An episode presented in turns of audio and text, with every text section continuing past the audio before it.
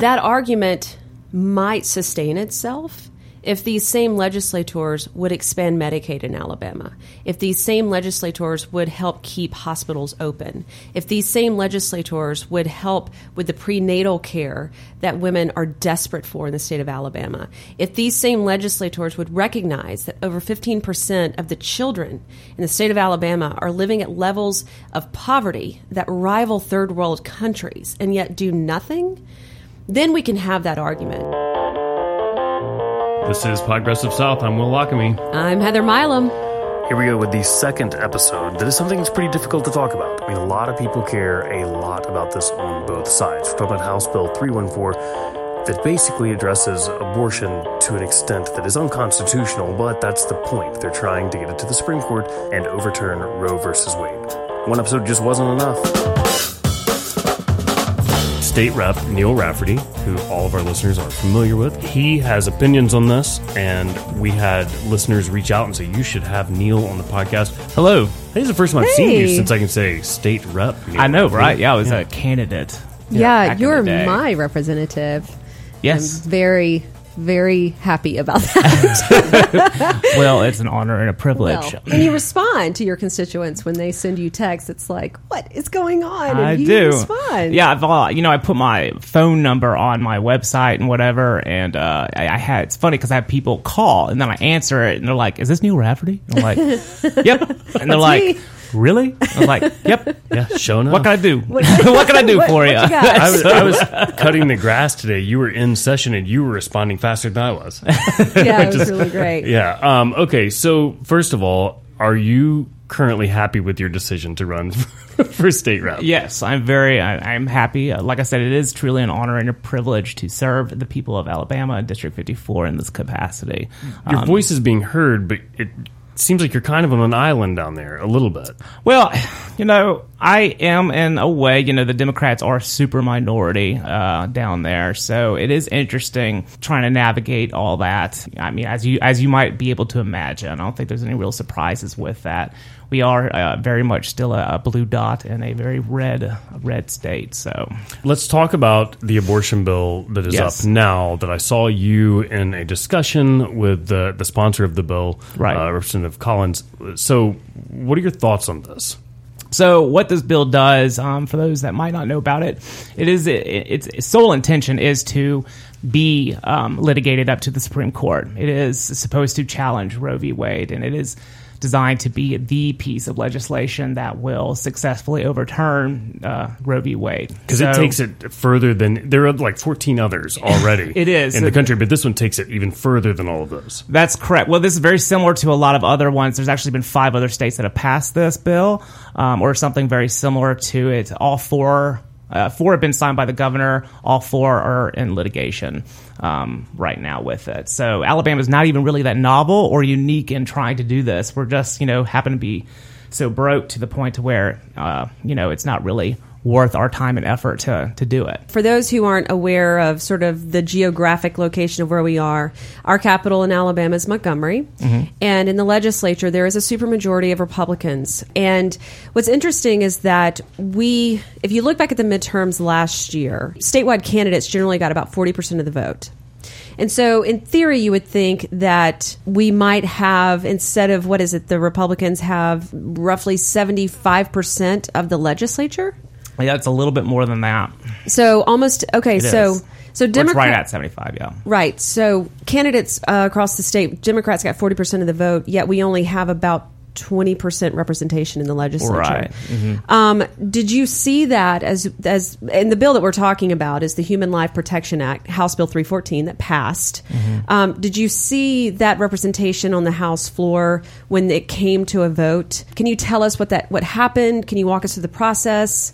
What, was there a clear delineation between oh here's that supermajority eighty percent and then the and then the rest? Well, I saw there definitely was a clear delineation. There was a it was right down party lines. So uh, what we saw was.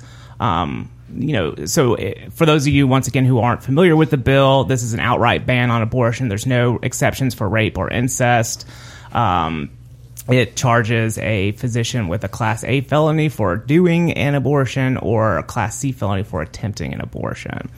Um, and like I said, zero exemptions, not even a little bit. We Are did. they trying to be, and I mean this sincerely, are they trying to be over the top jerks about it to make a point? Like, why in the world would you want to force a young lady who is raped to then carry a child Right. of the rapist and then and then also have to share custody with said rapist? I- Are they being jerks on purpose just to be like, ah, we're, we're going to be the sh- the shining light of this argument? What I'm going to say to that is you're going to have to ask them because I don't know. I don't see the. I don't. I can't follow their logic uh, or and what what they're what they're coming up with here. I know that the narrative around abortion has been a lot of um, fear tactics. It's been a lot of pseudoscience. It's been a lot of uh, just bad and misinformation that's kind of put it put us in this position where we are right now. You brought up a lot of good points when you went back and forth with Representative Collins Oh, yeah. about things that actually are important. Right. And you also you also asked her what would this cost, and she didn't have an answer for that. Right. We know that in 2016, when it was challenged, it cost 1.7 million dollars of Correct. taxpayer money. Exactly. Which is which is crazy. That's not the that's not Representative Collins' money. She doesn't have to pay that. Uh, Right. The taxpayers pay that. That's right. Well, that's one of those amendments. So there's actually two amendments that we tried to put into the bill. One was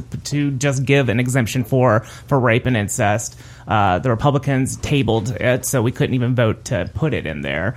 Um, then the second one, which was introduced by Representative Merika Coleman, was a amendment that would require any litigation that resulted as a from this act to come out of the people that voted for this um, piece of piece of legislation. I Uh, suspect that was voted down. it was that Re- one, as you might suspect, that one was also tabled and not even allowed to be voted on. Oh wow, they didn't even allow for a vote. Right. So what it was a, there's a procedural thing where we table and then that just puts it to the side and, and says that we can't. We're not even going to take a vote on it. I see.